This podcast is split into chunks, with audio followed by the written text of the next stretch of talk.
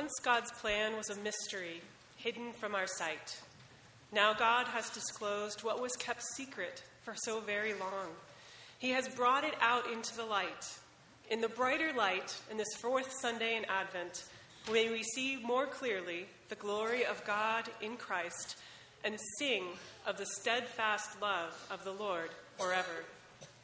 I will sing of the Lord's unfailing love forever. Young and old will hear of your faithfulness.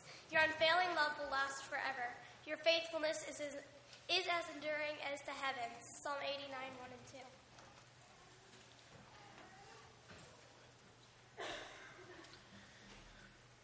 Light four candles, see them glow, brightly so that all may know. How four candles show the way, making our darkness bright as God's day. I declare that your unfailing love is established forever. Your faithfulness is as, is as firm as the heavens. Dear God, your faithfulness has been great, leading us to this day of anticipation and celebration. May the glorious light of your steadfast love shine brightly in us and through us, that all may give you praise and glory. In the Savior's name we pray. Amen.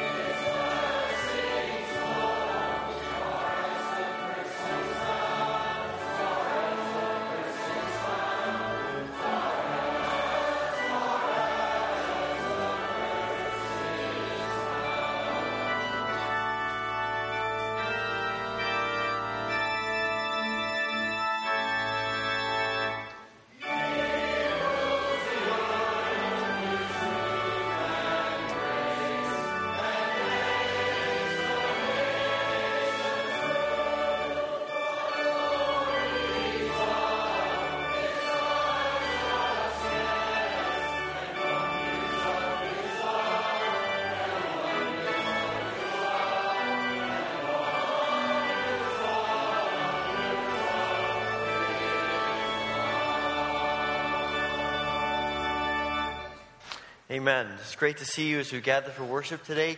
We have a few folks who are still trying to come in, so if you can squeeze in your row and uh, make some room for others to come, that would be great.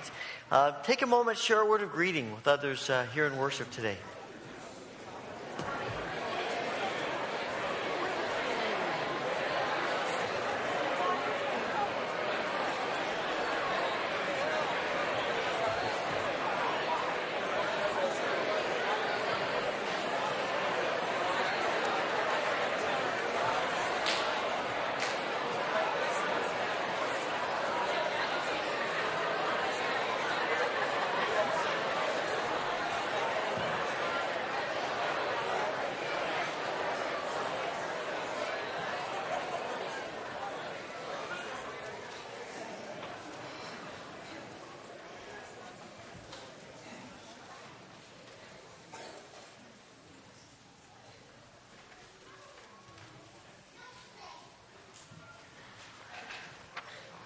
As you can see in the bulletin, there are uh, some special things happening this week, and I want to remind you of those.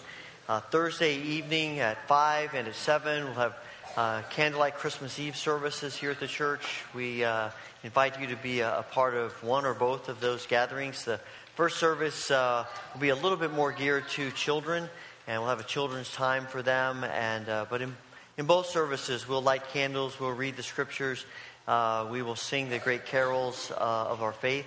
And so we uh, anticipate some wonderful times together on Thursday at 5 and at 7.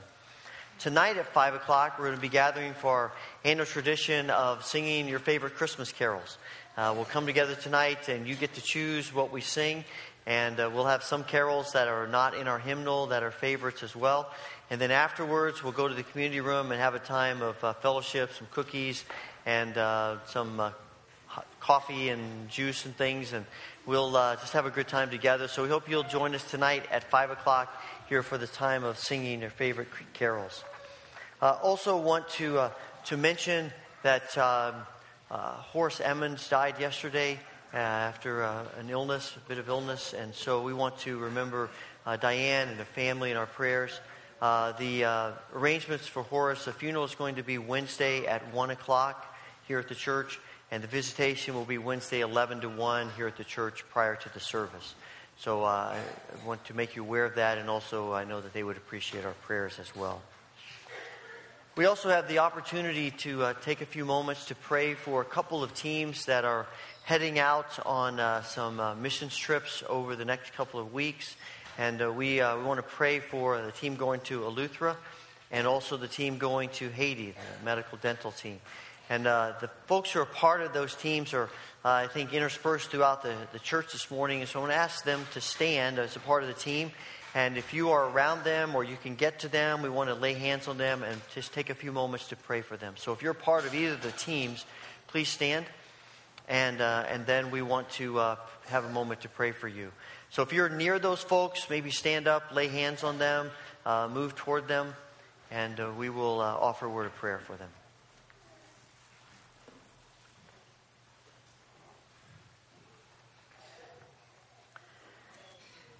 Father, thank you so much for the privilege of sharing the gospel of Christ with others. And I thank you for these who represent these two teams who will be going to Haiti and to Eleuthera. Thank you for the, uh, the wonderful uh, things you've done for the trips in the past and for what we believe you're going to do this year. We pray that you will help them as they get all the uh, organization taken care of and the preparation. We pray that you would prepare each of their hearts to go and to serve. We pray that while they are in these countries, they will truly be able to shine your light into the lives of people who have needs. We pray for wisdom, for sensitivity, and, uh, and for the ability to connect with people, even in a brief time together. We pray that you'd protect them as they travel, and we pray that you would work in their hearts and that you would, you would do something for them as much as you do through them. So we pray that you would pour out the abundance of your blessing on all who are in these two teams. And may they know your grace, your mercy, your strength, and your power to share the gospel. We pray this through Christ Jesus. Amen. Thank you.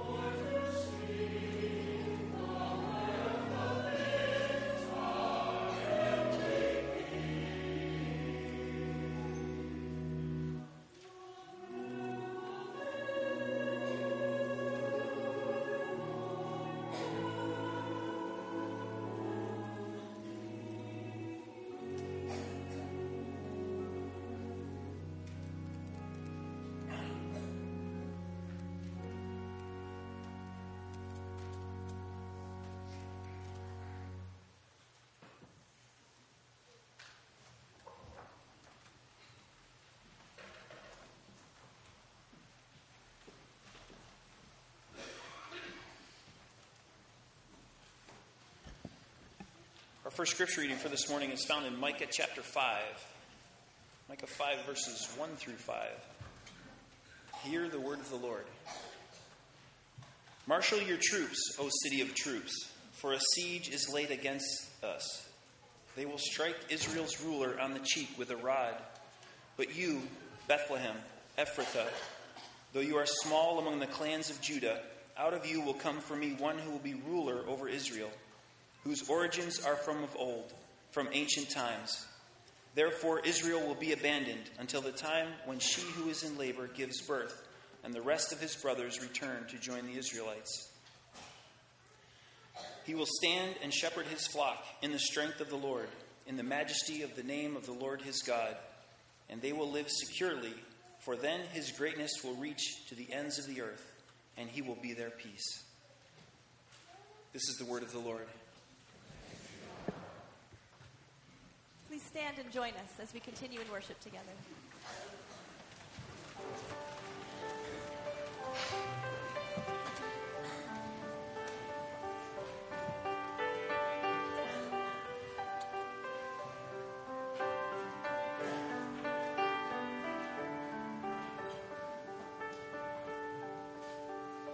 What hope we hold this starry night.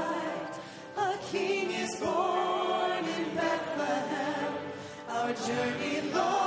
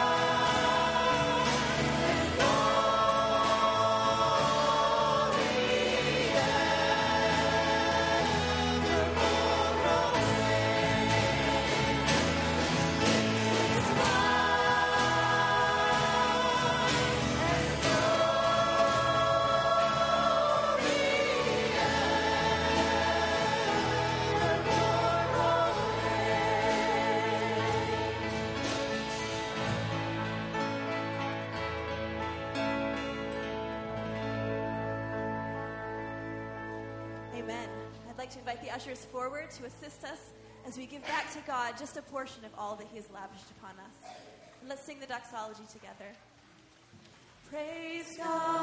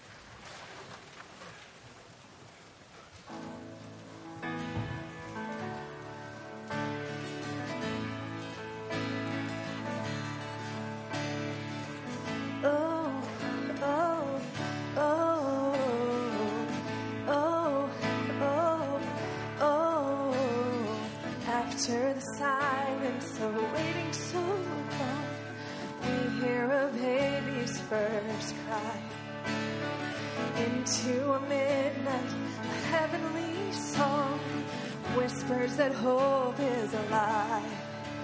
Oh, joy to the world on this whole.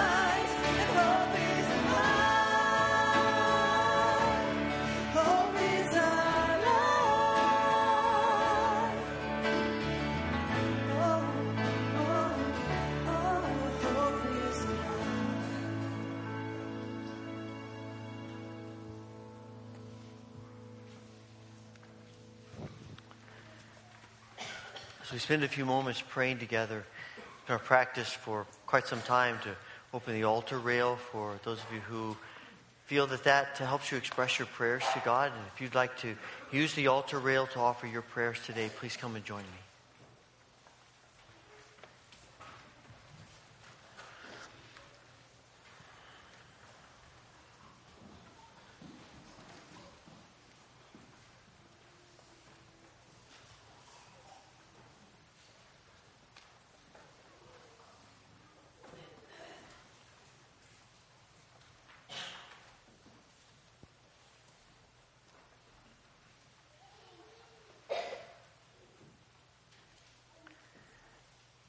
Father, on this Sunday, as we move toward the celebration of Christmas, we pray that you will fill us with uh, an acute awareness of what you've done for us in Christ.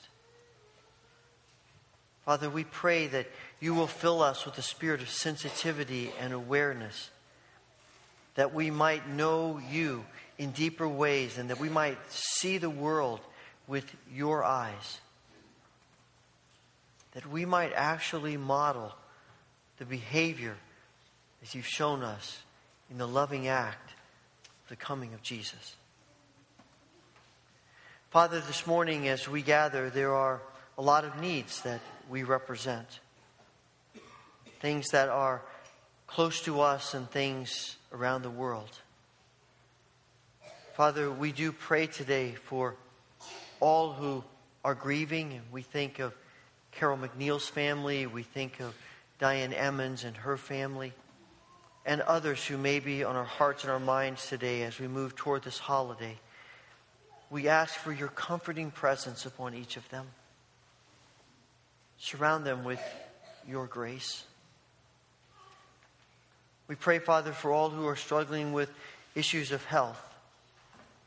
We think, especially this morning, of Karen Gardy and Calvin and Laurel Bucher, Warren Woolsey and Bill Getty.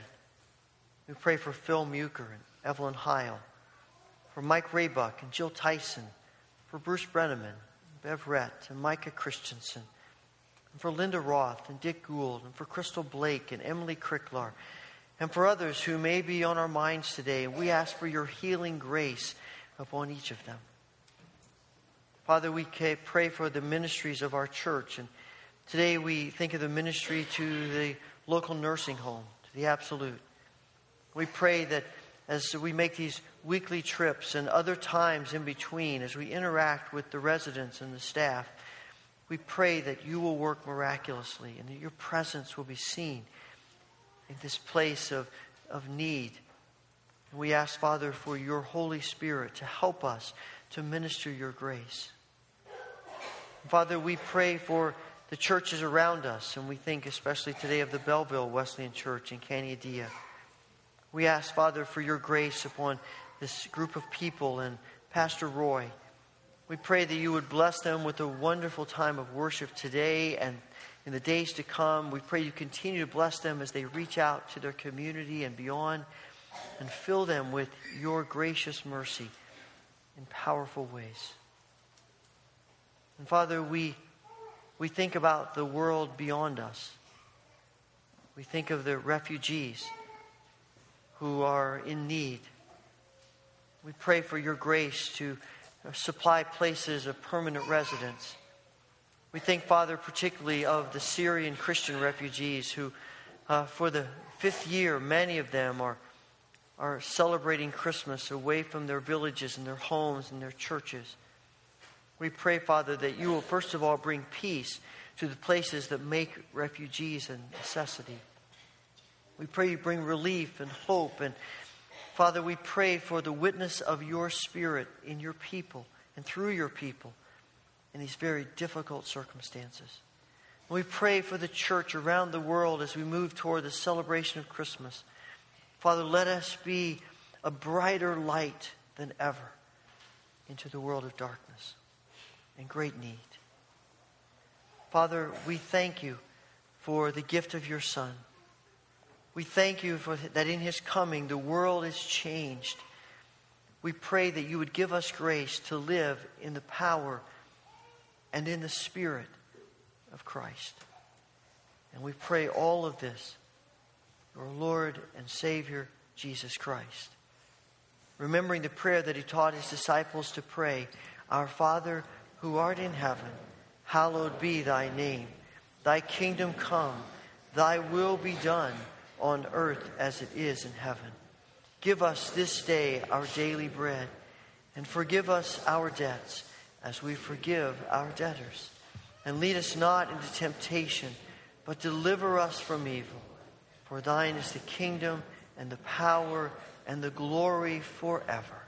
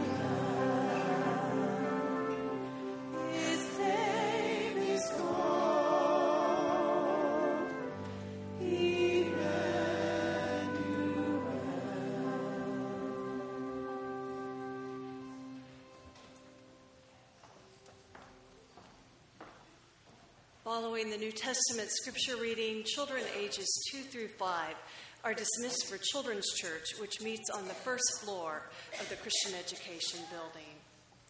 Our New Testament scripture reading comes from the Gospel of Luke, chapter 2, verses 1 through 20. Following the tradition of the church, if you are able, I invite you to stand for the reading of the Gospel.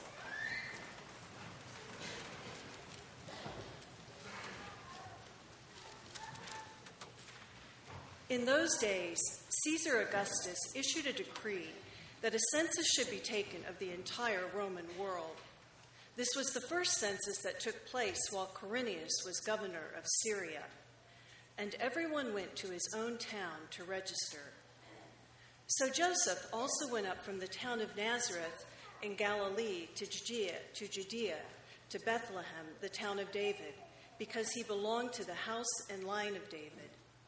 He went there to register with Mary, who was pledged to be married to him and was expecting a child.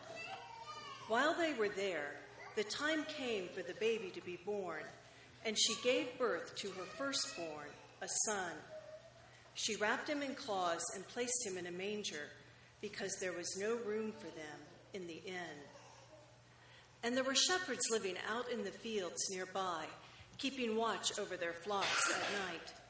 An angel of the Lord appeared to them, and the glory of the Lord shone around them, and they were terrified. But the angel said to them, Do not be afraid. I bring you good news of great joy that there will be for all the people. Today, in the town of David, a Savior has been born to you. He is Christ the Lord. This will be a sign to you. You will find a baby wrapped in cloths and lying in a manger. Suddenly, a great company of the heavenly host appeared with the angel, praising God and saying, Glory to God in the highest, and on earth peace to men on whom his favor rests. When the angels had left them and gone into heaven, the shepherds said to one another, Let's go to Bethlehem and see this thing that has happened, which the Lord has told us about. So they all hurried off and found Mary and Joseph and the baby who was lying in the manger. When they had seen him, they spread the word concerning what had been told them about this child, and all who heard it were amazed at what the shepherds said to them. But Mary treasured up all these things and pondered them in her heart. The shepherds returned, glorifying and praising God for all the things they had heard and seen, which were just as they had been told. This is the word of the Lord.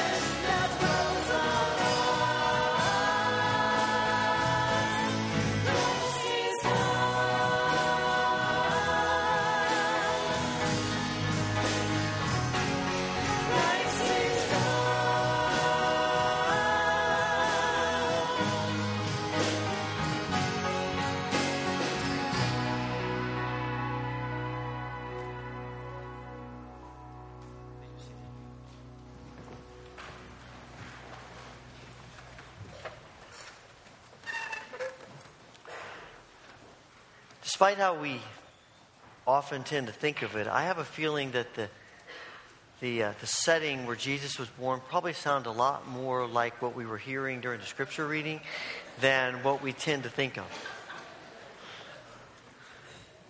You have baby here. It's crying, it's, stuff. And, we have these expectations that, you know, of course, you know, uh, the, the carol we sing, No Crying He Makes, seems to me it can't be anything further from the truth if you're around a baby. But you know, we have these we have these idyllic ideas of what that scene was like, and we do the same thing with our lives. You know, we, we have these idyllic ideas of what life should be, and, and we the truth of the matter is we want life to be like this, and most of the time life is like this. Life is a series so often of ups and downs, victories and failures, good things and bad things. And in the midst of that, we get frustrated with ourselves, we get frustrated with others, we get frustrated with God. I think that's a similar situation in which Israel finds itself as we come to the prophet Micah. Micah is prophesying about what is going to happen to Israel. As you walk through this prophecy, you find so this recurring pattern of because of your sin, you're going into exile, then I'm going to help you. Because of your sin, you're going into exile, then I'm going to help you. And you come to chapter 5, and, and God says to them, Yes, things are going to be bad. He used the term in verse 1 is going to strike the ruler, your ruler on the cheek. This is not good. Assyria has come, and Assyria is going to do damage to you. And, and he's going to, they're going to take you into exile, and it's going to be difficult, it's going to be painful, it's going to be hard. But the promise he makes here is, I'm going to bring you home. He says, You're going to return from exile, and I'm going to bring you home. And home and Christmas are often connected. I mean, a lot of what we do, some of you here this morning are home for Christmas. And we think a lot of our most profound memories of Christmas have to do with home, family, going someplace to be with family, people coming to where we are to be together for this holiday. We, have a, we even have a lot of songs about it, right? I'll be home for Christmas, home for the holidays we, we, we, have the, we, we have this idyllic idea that getting home means safety, security, comfort. But that's not true for everyone.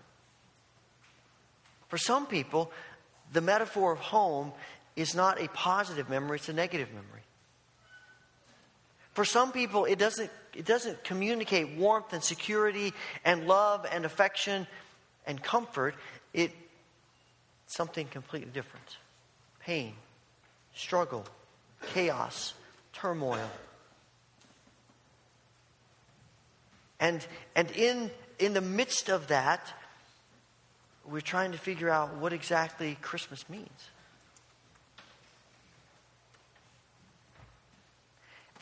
And to our yearning for home, Christ comes.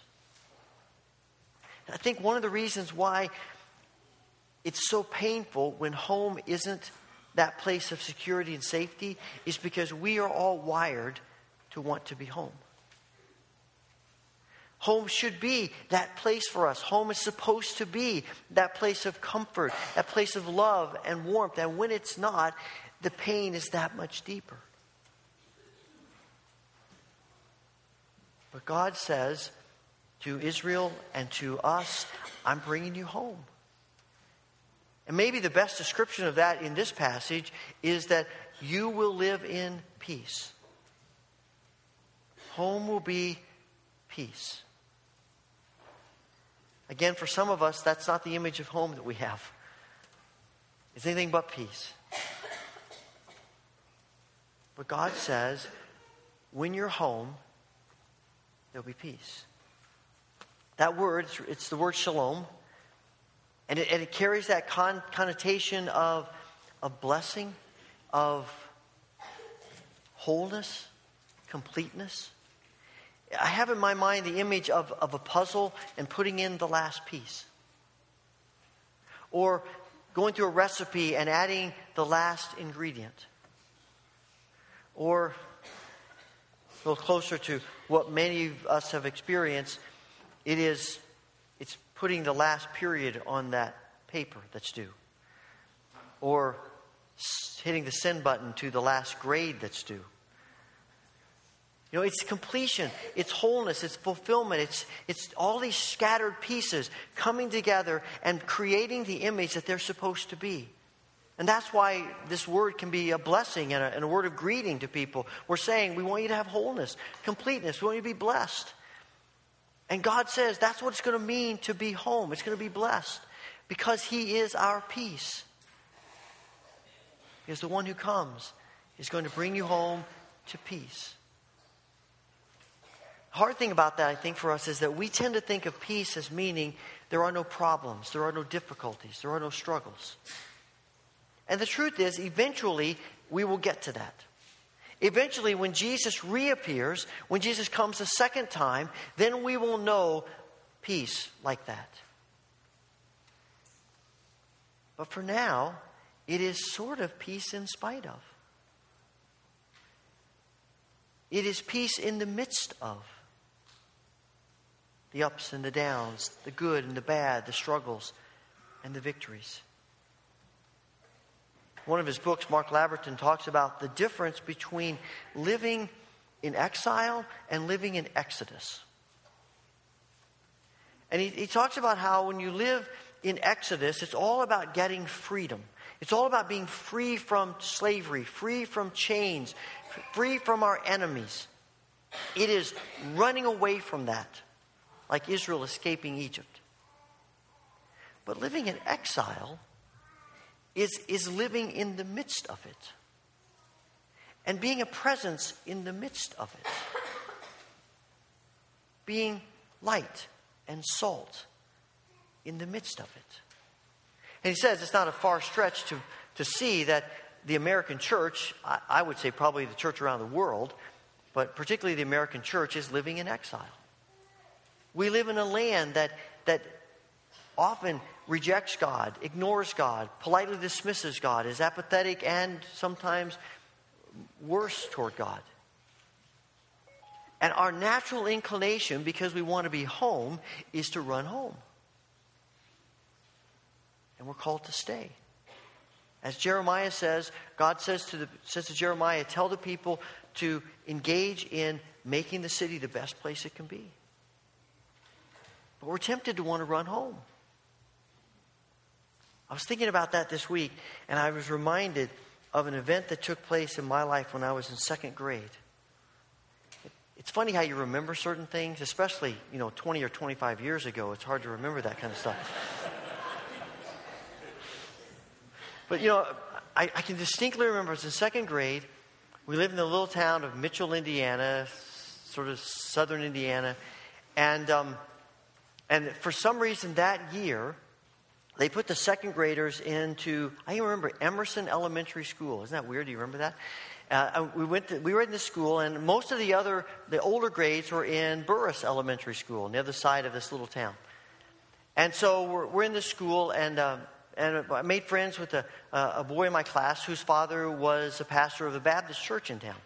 And my dad was a minister as well, and so we had this connection, and we became good friends, and we decided that after school one day, I would go to his house and spend the night and then come back to school the next day with him.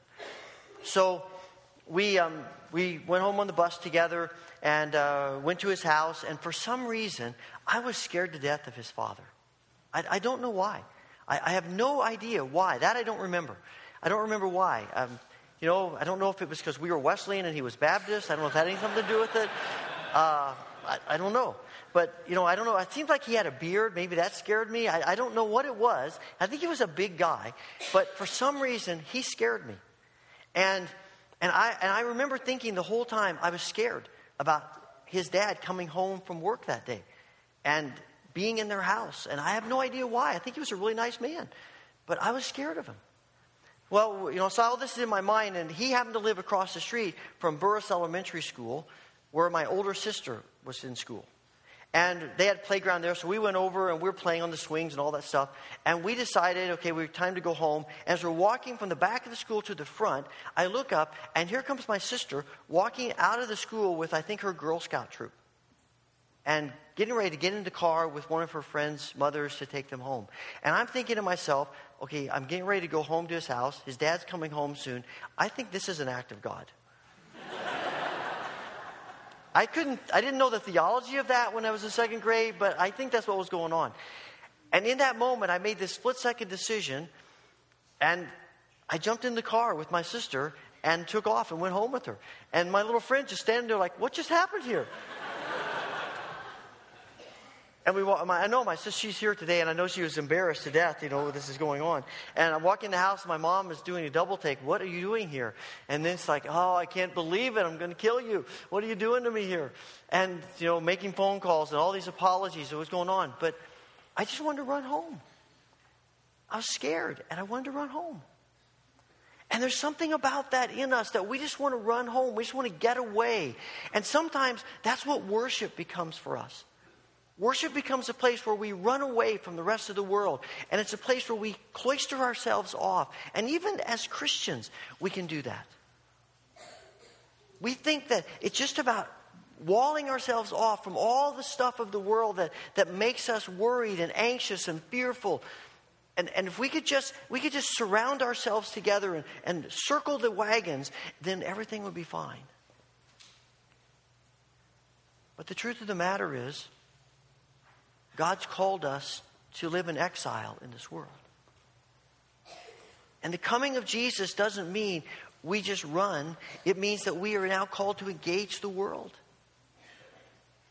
We have light to share in the darkness. We have hope to share in, in despair. We have a presence to be a witness for the gospel. And that will mean engaging in the world and loving the world. Instead of seeing people who are opposed to God as the enemy, we see them as people God loves and who need Jesus. And we live our lives in such a way that that, that shines through us. And instead of living in fear that causes us to run away, we live in the hope that we're going home. We live in that hope. And that hope gives us strength and identity and focus and everything that we need to be the presence of God in the world for Jesus. what's so fascinating to me about, about this passage and all of this is that God says that I'm going to do this in a way that you will not expect. What I would expect God to do, and if I were writing the script, I would try to think of the most sensational, spectacular thing God could do. And then people would step back and take notice. Wow. And instead, Micah says, I'm going to come to Bethlehem, which is the least of all the cities of Judah. That word least means insignificant. It is what you call the, the youngest child in the family. It's, it's what they called David when, the, when Samuel came looking for a king. And Jesse lines up all of his sons. He's like, nope, nope, nope, nope, nope. Got any more? Well, you got David, but he's insignificant. That's the one I want. Isn't it fascinating how God loves to take the small and do great things out of it? That ought to encourage us about our lives. But God works in this insignificant place, and He works in the common things of life. It's just a baby born, it's just another baby. I mean, when the angels appear to the shepherds, I mean, that's pretty spectacular. But He tells them, all right, go to Bethlehem and find a baby. And the surprising thing is that the baby's not in the palace, and the baby's not even in the temple. The baby's lying in a manger. That's what sets this baby apart. Flying in a manger. It is the least expected thing for God to do. And God comes in humility and in commonness and in vulnerability. And why does He do that? because he wants a real relationship with us. He wants a real relationship with us. Jesus is born into the world because he wants a real relationship with us. This is not Superman coming into the world from some other planet who appears to be human but's not. He's not, this is not, Jesus is not in, in disguise like Superman with his glasses, which I've never understood how people, I mean, the IQ of the people of Metropolis, you know, that I don't recognize him. Well, now I do. Oh, okay. That's weird. Right? I mean, what is that? I'm sorry, I'm off on a tangent there. But, you know, he's not in disguise. It's God in flesh. Jesus is born. It's the one thing among all the things, it is the one thing that every human being has in common. We're all born of a mother. Every one of us. You are, and you are, and you are, and you are, and you are, and I am. All of us. And so is Jesus. It's the most amazing thing in the world. And I think we take it for granted because we've heard the story so often. And this is how God comes to bring us home. This is how God comes to bring peace. And Micah says he is not just bringing peace, he is our peace. He is the essence of peace, it's in him.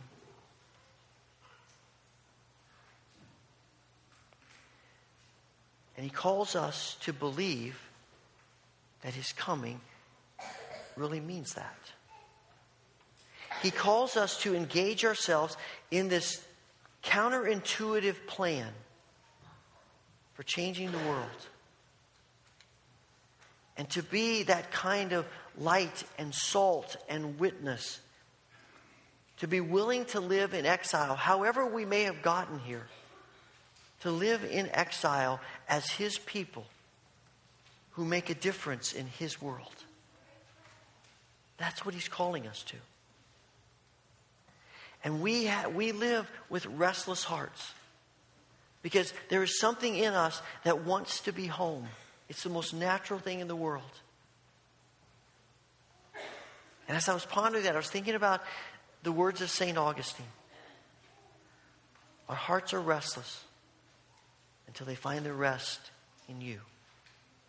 And I don't think he means our hearts are restless until Jesus returns and we're finally home. I think he means our hearts are restless until now. We find our rest in you. And that's really what this table is about. Now, this table leads us backwards in history to what God has done. It points us forward to what God has promised to do. And it meets us right here in the moment where we live. God at work now. Giving us grace and mercy and peace and life and witness and joy because Jesus has come. And the sign that we really believe that is that we live as if we believe it. Holy Father, we want to thank you for the gift of Christ, for your grace and mercy upon us, and that his coming into the world is to engage us in real relationship with you and to be a light for others. Father, as we as we come to this table today, we pray, Father, that you will give us grace to see you and to hear you and to be open to you. Father, we pray that you will remind us of all that you've done for us in Christ. And we pray that you will fill us with the hope that is ours in Christ. May your blessing be poured out upon the bread and the cup, that as we eat and drink, we will do so to your glory, the deepening of our souls and our walk with you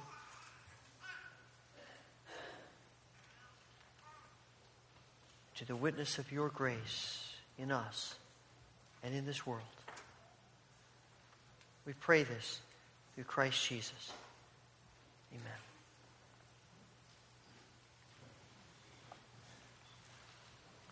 On the night that Jesus was betrayed, meeting with his disciples, he took bread. He gave thanks to the Father in heaven, and then he broke it. And he gave it to his disciples, saying, Take, eat. This is my body, which is broken for you. Do this in remembrance of me. On the same night, he took the cup. Again, he gave thanks to the Father in heaven and gave it to his disciples, saying, Drink from this, all of you. For this is my blood of the new covenant, which is shed for your sins and the sins of all people. Every time you do this, do it in remembrance of me. We are receiving communion this morning by the mode of intinction. This means to dip in. As you're released by rows, come to the front, tear off a piece of bread, dip it into the cup, eat it, and then return to your seat by the outside aisles. The altar rail is always open if you want to stay and pray. And I always, uh, also, we have uh, trays of bread and, and cups in the back. We're happy to serve you in your seat if coming to the front is difficult for you, or if you simply prefer that. Just let the usher know as your row is released. And I also have gluten free wafers here in cups. Just let me know if you would like those when you come forward. I, I always like to mention that we practice open communion at the West End Church. It might be the first time that you've ever worshiped here. But if you come today with your heart open to Christ, with a desire to know Christ and to be known by Christ and to live for Him, then come. Receive these gifts from our gracious, loving Heavenly Father.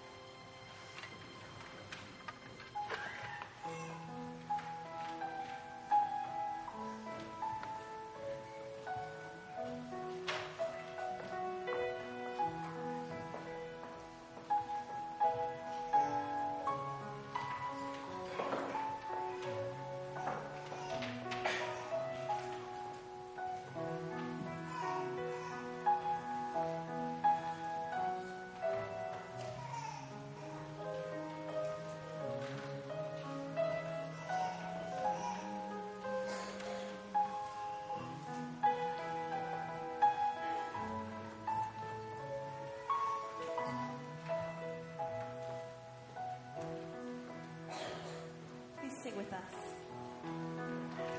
Oh, little town of Bethlehem, body and blood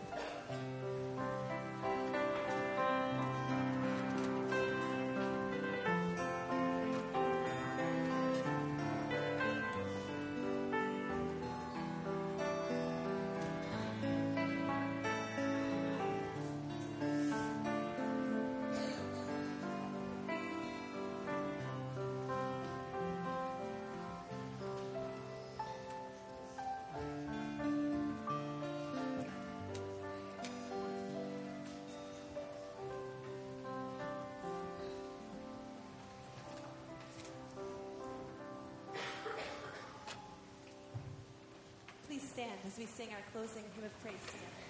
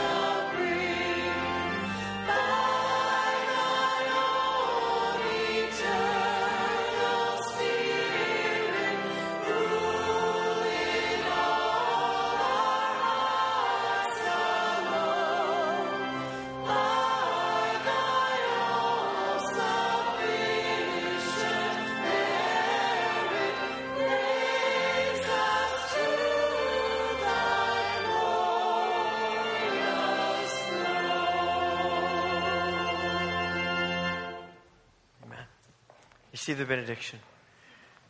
May the Lord bless you and keep you. May the Lord make his face shine upon you and be gracious unto you.